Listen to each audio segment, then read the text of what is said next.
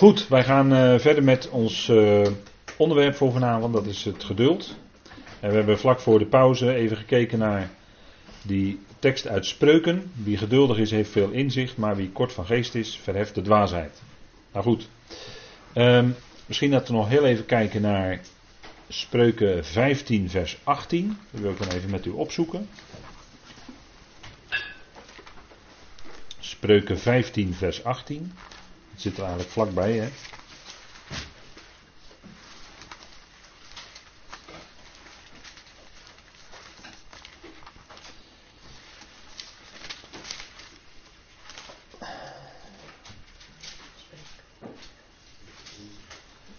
En er staat: Een driftig man veroorzaakt ruzie, maar een geduldige stilt oneenigheid. Kijk, daar zit ook wat in, hè? Zo'n driftkikker die springt er bovenop.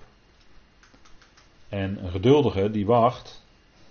En ja, in dat geduld, geduld met iets hebben, kan juist dat, dat, dat, uh, dat verschil of die onrust die er is, of die, kan dat juist uh, tot, tot, uh, tot bedaren brengen. Als je geduld hebt. Maar je kan ook, als je er bovenop springt, juist dat vuurtje aanwakkeren. En dan, wordt gaat het escaleren, weet u wel. Maar geduld hebben. En zegt u, ja, ja, ja. Ja, inderdaad, ja. Maar het is toch die vrucht van de geest dan, hè.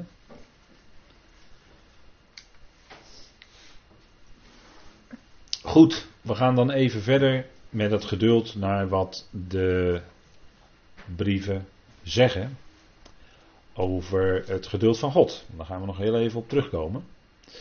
En dat staat in Romeinen 2, vers 4. En dan gaat het over het feit dat God in de toekomst gericht gaat houden. Dus hij gaat zijn. Uh, dat uh, spreekt uh, Romeinen 2 gaat eigenlijk voor een behoorlijk deel over de, wat gaat gebeuren bij de grote witte troon. En daar hebben we al bij stilgestaan in de Bijbelstudie Romeinenbrief. Maar we willen dit aspect dan nog even naar voren halen. En er wordt dan tegen de mens gezegd: of veracht je de rijkdom van zijn mildheid, verdraagzaamheid en geduld, onwetend dat het milde van God u tot nadenken leidt.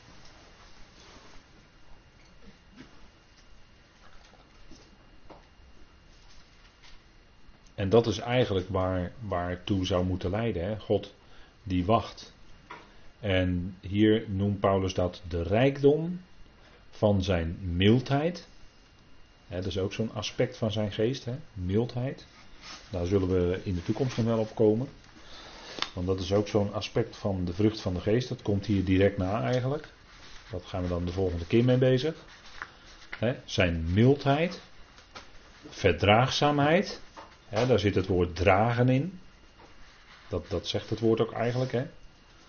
En geduld. God heeft geduld. En bij Petrus uh, wordt het ook gezegd hè, dat God uh, geduldig is. Omdat hij niet wil dat sommigen dat, uh, hè, dat, dat sommige omkomen. God is geduldig om die reden, zegt Petrus in zijn brief. En, en nu, in deze tijd helemaal, in deze tijd van eigenlijk de genade nog steeds. Daarin zien we vooral Gods geduld met de mensheid. En God heeft heel veel geduld met de mens. Dat duurt duizenden jaren zelfs. Duizenden jaren. Misschien wel tienduizend jaar. Heeft God geduld met die mens. En in die, al die jaren wordt er natuurlijk van alles getoond.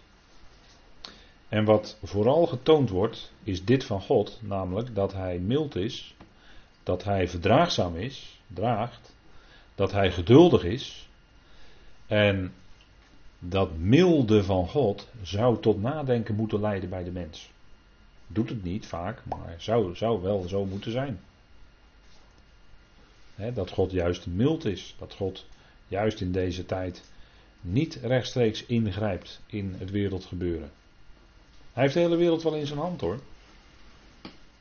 En, en dacht u dat het in deze tijd uh, een plaatje in de wereld te zien is.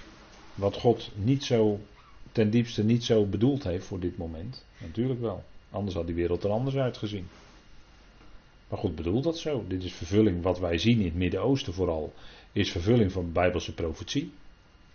Als het gaat om Israël bijvoorbeeld, hè, dus de Joodse staat heb ik het dan over.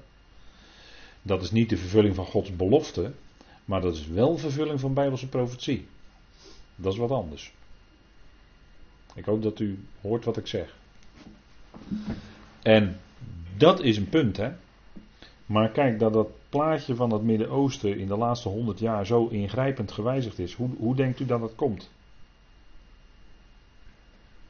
Nou, dat is natuurlijk God die daar uiteindelijk voor heeft gezorgd. Kijk, en de hele wereld zoals die nu is, uiteindelijk is God daar verantwoordelijk voor hoor. God is verantwoordelijk voor de wereld zoals die nu is. Dat de mens later rekenschap moet afleggen bij de grote witte troon, dat is wat anders. Maar uiteindelijk is God verantwoordelijk voor de gang van zaken, ook nu zoals die in de wereld is. Is vervulling van bijbelse profetie. De Bijbel heeft geprofeteerd, in de Bijbel is de profetie dat het laatste wereldrijk Babel is. En dus is dat zo. Daar hoeven we echt niet, uh, daar hoeven echt niet uh, verstoppertje voor te spelen. Dat is gewoon zo. En dat het voor veel mensen geheimenis is, dat is ook waar. Het geheimenis Babylon. Maar het zal gaan blijken in de eindtijd. Als wij weg zijn. Dan zal het allemaal gaan blijken. En, dan, en nu wordt alles klaargemaakt in deze wereld. Vandaar die enorme onrust in het Midden-Oosten. En je kunt er allerlei dingen over lezen, hoe dat komt. En vaak is het toch heel anders dan u denkt, hoe dat allemaal komt daar. Maar goed, het is uiteindelijk zo dat God het wil dat het nu zo, daar dat plaatje zo ingrijpend gewijzigd is al en nog steeds aan het wijzigen is. Want het is constant daar in onrust, in beroering. En dat komt omdat allerlei geestelijke machten daar ook een invloed hebben. Enzovoort, enzovoort. En uiteindelijk werkt God in een enorm geduld dat plan uit.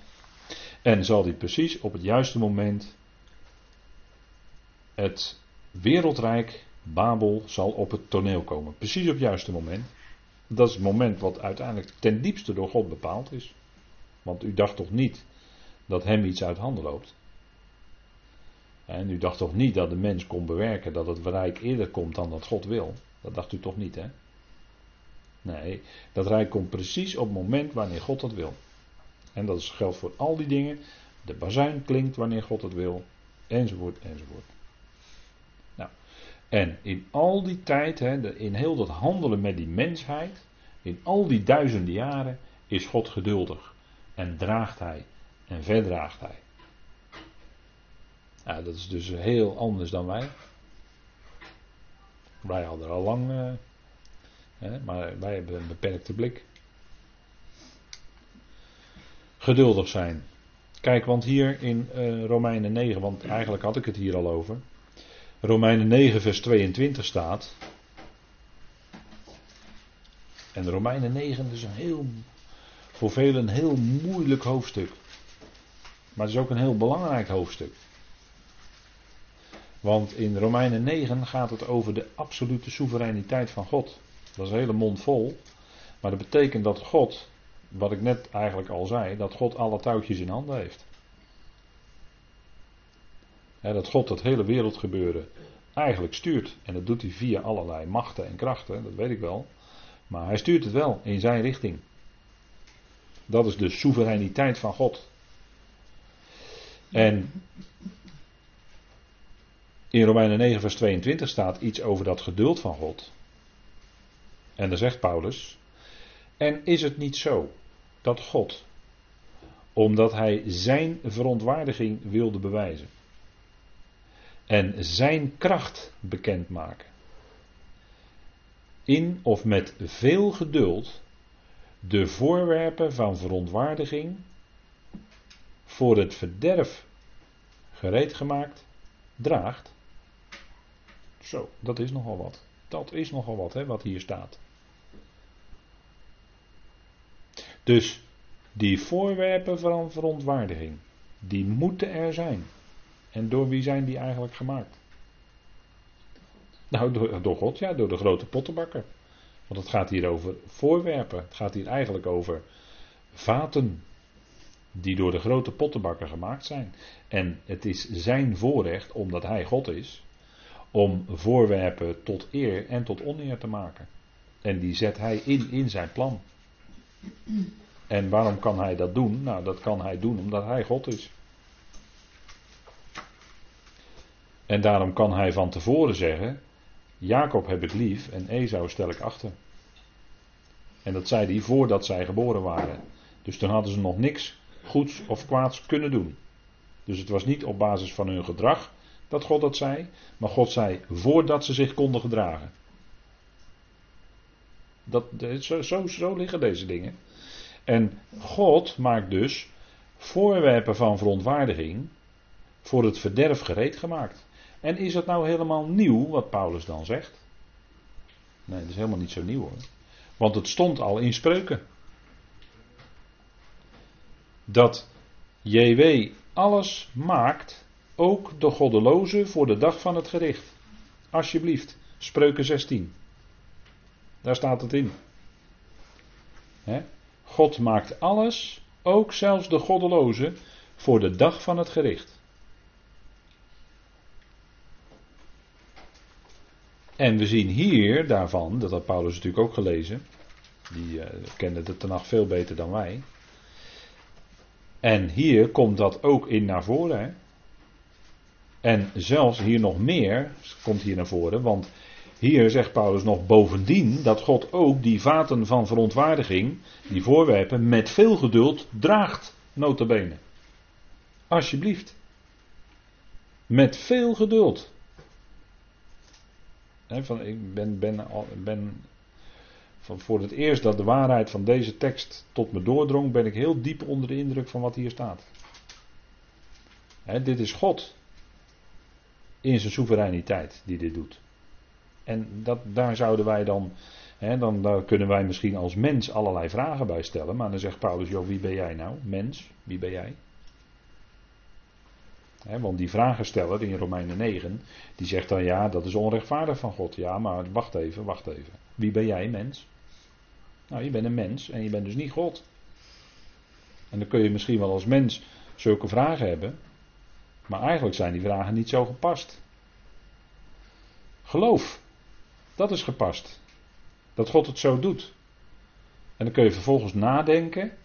En moet je misschien jouw gedachten over God enorm gaan bijstellen. Dat kan. Maar dan zaten die gedachten bij jou dus niet goed over God. Want ze stonden al in de schrift. En je schrift zorgt er dan voor dat jouw gedachten bijgesteld worden. Dat, zo werkt dat dan. Hè? Je moet de zaak niet omdraaien natuurlijk. Dus hij draagt met veel geduld. Jongen, jongen. En daar is kracht voor nodig hoor, om geduld te hebben. Dat is niet makkelijk, daar is kracht voor nodig. En wat is nou die kracht bij God? Dat is zijn liefde. Hij wacht, hij heeft geduld en dat komt allemaal voort uit zijn liefde. want je kan zeggen, en dat is ook wel gezegd door uitleggers, dat die hele, al die acht aspecten van de vrucht van de geest eigenlijk voortkomen uit de liefde. En dat, dat is ook zo, ja. Dat is een hele terechte constatering, denk ik. Als je erover nadenkt. Maar hij draagt dus die voorwerpen van verontvaardiging die voor het verderf zijn toebereid. Nota bene. En daarom kon hij ook een farao opwekken. En die droeg hij met veel geduld, omdat die farao moest doen. Excuus. Farao moest doen. En hij werd door God gewekt om dat te doen wat hij moest doen. Opdat de naam van God uiteindelijk verheerlijkt zou worden. Want daar ging het om. En daar gaat het uiteindelijk natuurlijk om in heel Gods plan. Dat die naam van God verheerlijkt zou worden. En in de hele schepping geëerd zal worden. Voor altijd. Dat zal eh, de uitkomst van Gods plan ook zijn. En dat was al bij Israël bij de uittocht zichtbaar. Dus God draagt die met veel geduld. Ik vind, dat, ik vind dat heel bijzonder. En dan lezen wij in 1 Korinthe 13 hè, die bekende woorden. Hè, die, uh, ja, dat is altijd logisch. Hè, dat vaak op bruiloften klinken deze woorden. Hè op bruiloften, dan hoor je dat. Hè, dan wordt er door, de ambtenaar van de burgerlijke stand soms, als die een, een christelijke achtergrond heeft, worden die gebruikt. Of door in, in de dienst, hè, in de trouwdienst die er dan is. Wordt heel vaak 1 Korinthe 13, heel logisch hè. Wordt aangehaald. En dan, want dat is, dat is prachtig. En zo is het ook. Hè. De liefde is geduldig. Ziet u dat dat geduld voortkomt uit de liefde? Ziet u het? Het staat in 1 Korinthe 13. De liefde, ze worden allemaal aspecten van de liefde genoemd. Maar een van die aspecten is dat de liefde geduldig is. Dus als je geduld hebt, dan is dat een uiting van liefde. En, en als, als onderling, als gelovigen, zouden we ook geduld met elkaar hebben. Geduld met elkaar. Dat staat ook in die tekst daaronder, Thessalonicense. Want Paulus heeft het daar wel vaker over. Omdat hij natuurlijk, eh, omdat hij natuurlijk zelf mens is en, en weet dat de mens eh, in principe ongeduldig is. En daarom zegt hij dat tegen gelovigen diverse keren. heb met allen geduld. Dus niet met degene die jou aanstaan. Maar ook degene die jou niet zo aanstaan onder die gelovigen. Allen. Heb met allen geduld. dus dat is echt een uh, werkwoord, zou je kunnen zeggen. Dat is, dat is voor ons zo moeilijk. Maar daarvoor is die geest in ons en daardoor ook de liefde van God. En dan kunnen we gaandeweg dat geduld een beetje oefenen met elkaar. Ik denk dat dat geen verkeerde oefening is. En Efeze 4 moet ik toch ook heel sterk aan denken. Bekende woorden natuurlijk, maar wil ik toch even weer met u lezen. Efeze 4, hè? daar gaat het ook over geduld.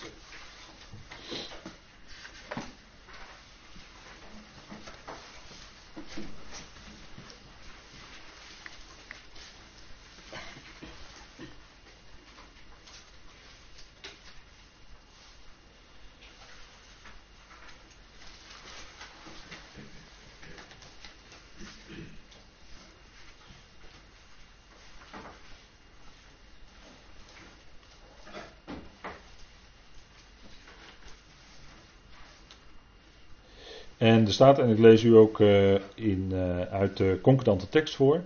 Ik spreek jullie dan aan, ik de gebonden in de Heer, waardig te wandelen vanwege de roeping waarmee jullie werden geroepen. Met alle ootmoedige gezindheid en zachtmoedigheid, met geduld, elkaar verdragend in liefde. dat, daar zit ook weer dat dragen in van het geduld. En dat hoort bij elkaar, dat zagen we net ook in Romeinen 9. dat God met veel geduld verdraagzaam is, draagt eigenlijk staat er dan. Nou, dat zouden we ook onderling, hè.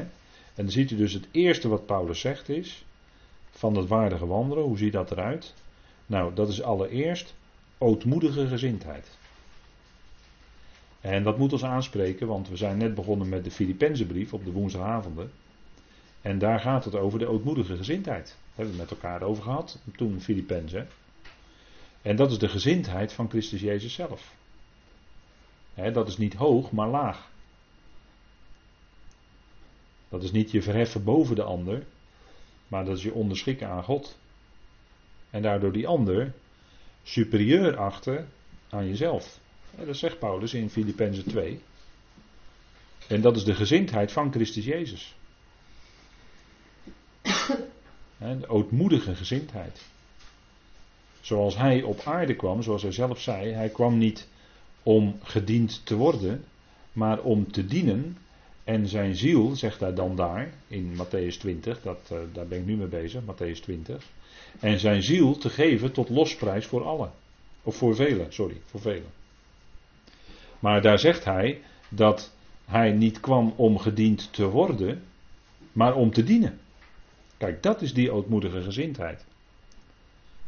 hij had alle rechten, vanuit, ook vanuit zijn afstamming, uit het huis van David enzovoort, om koning te zijn. hij was uit de stam van Juda, daarom kon hij geen priester zijn, weet u wel. Maar dat was de koningslijn, he, Juda. Die konden geen priester zijn, want dat was uit de stam van Levi.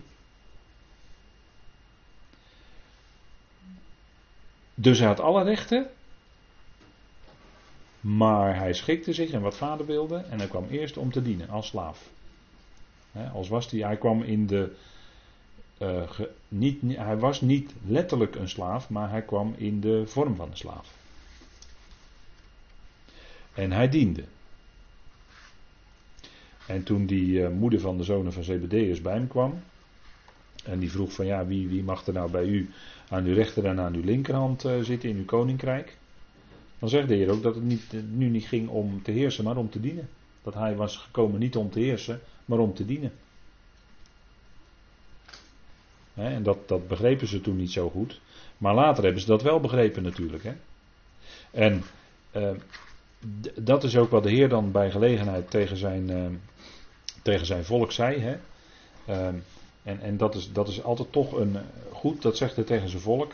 Maar dat is toch altijd het principe ook voor gelovigen. Eén is uw meester. En jullie zijn alle broeders.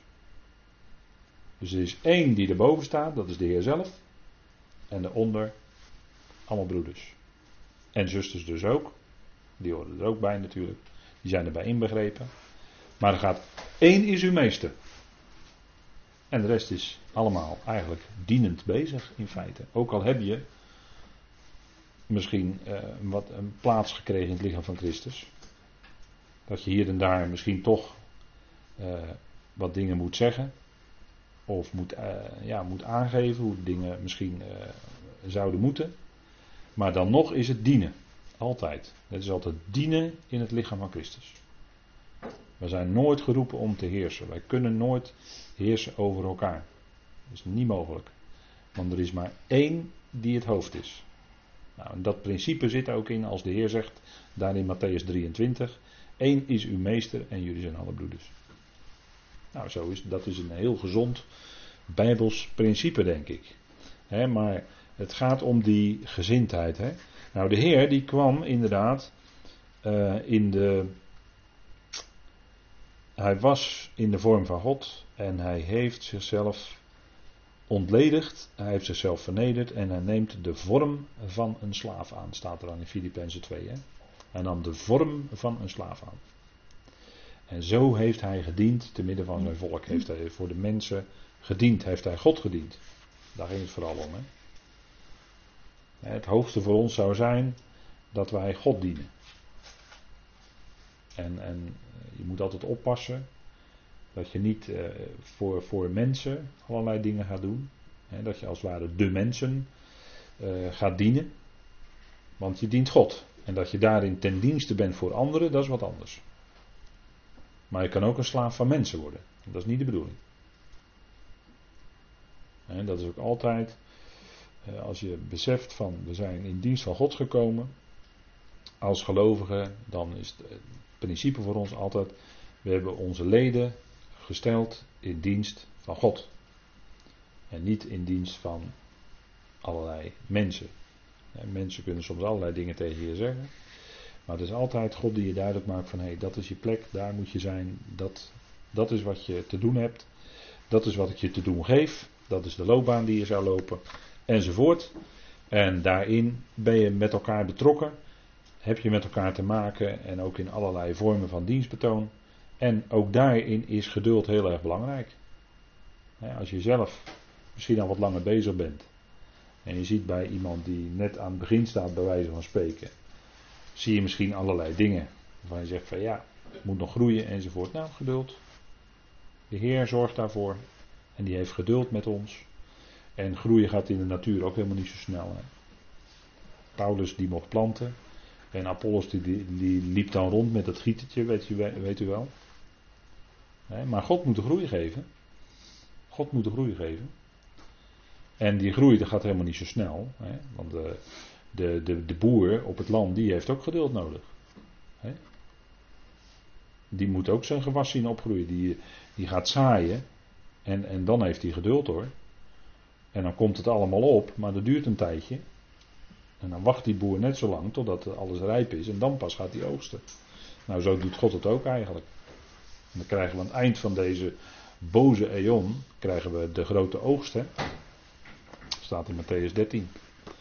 De grote oogst. Nou, Jacobus, laten we daar toch even, want ik, zit, ik heb het over die boer, maar dat komt eigenlijk uit Jacobus. En dat is toch een mooi voorbeeld voor ons, denk ik. Alle dingen zijn ons toch tot voorbeeld geschreven. tot onderricht. En daarin zegt toch Jacobus, denk ik wel iets wat wel fijn is om te lezen en te overdenken met elkaar. Jacobus 5. En er staat ook boven opwekking tot geduld. Nou, dat is denk ik toch wel dan toepasselijk voor vanavond.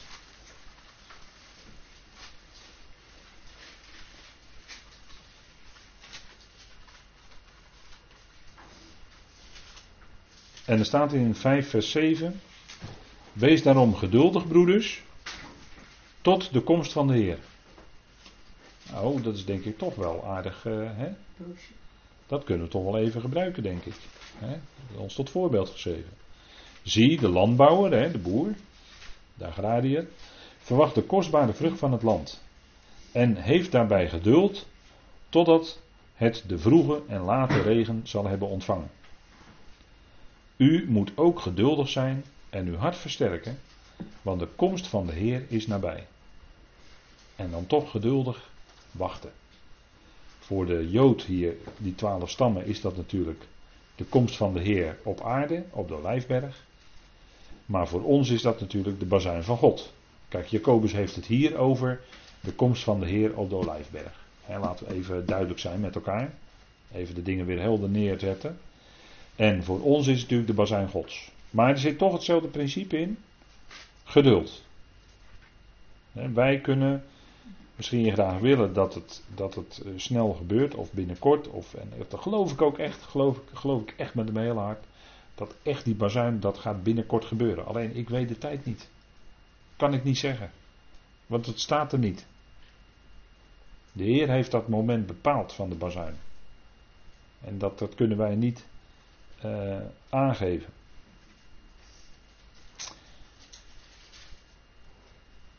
En daarom is het goed om dit te lezen met elkaar, hè, wat Jacobus hier zegt.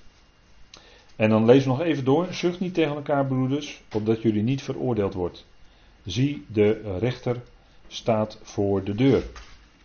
Mijn broeders, neem tot voorbeeld van het lijden en van het geduld de profeten die in de naam van de Heer gesproken hebben.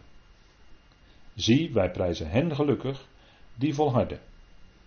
U hebt gehoord van de volharding van Job. En u hebt de uitkomst van de Heer gezien, dat de Heer vol ontferming is en barmhartig. Het leven van Job. Job volhardde in dat lijden en in die verdrukking. Hij had het moeilijk, heel moeilijk.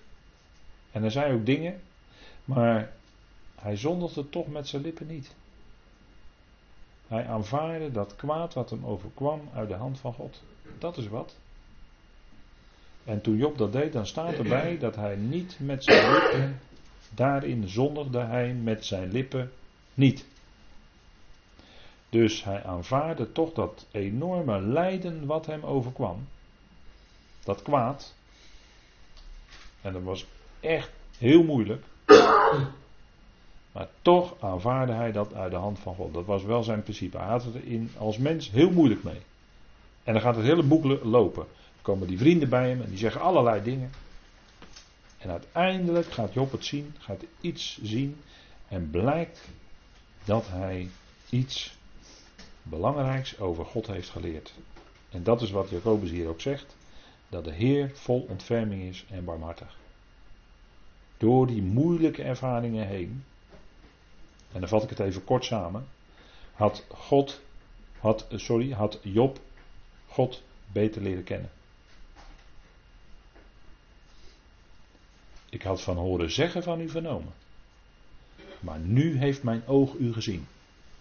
En dat is een heel wat nauwere, heel wat meer dichterbij gekomen God dan aan het begin van het boek Job als je van horen zeggen iets verneemt van iemand, dan is dat allemaal nog een beetje op afstand.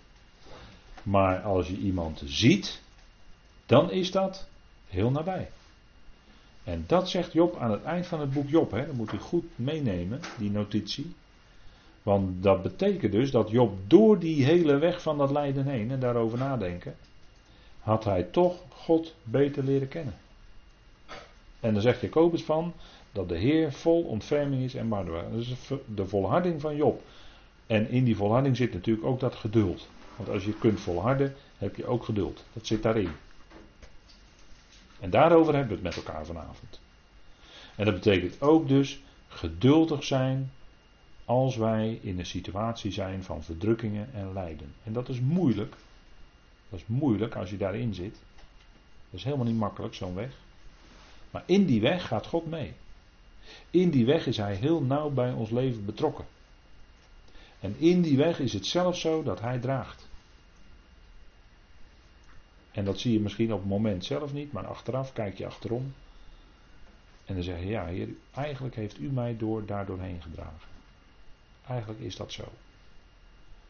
En dan heb je iets bijzonders over God leren kennen. Dan, dat is heel bijzonder. Nou, iets daarvan had Job ook geleerd. En daarom is het boek Job zo belangrijk. Nou, en dat is ook het geduld, hè?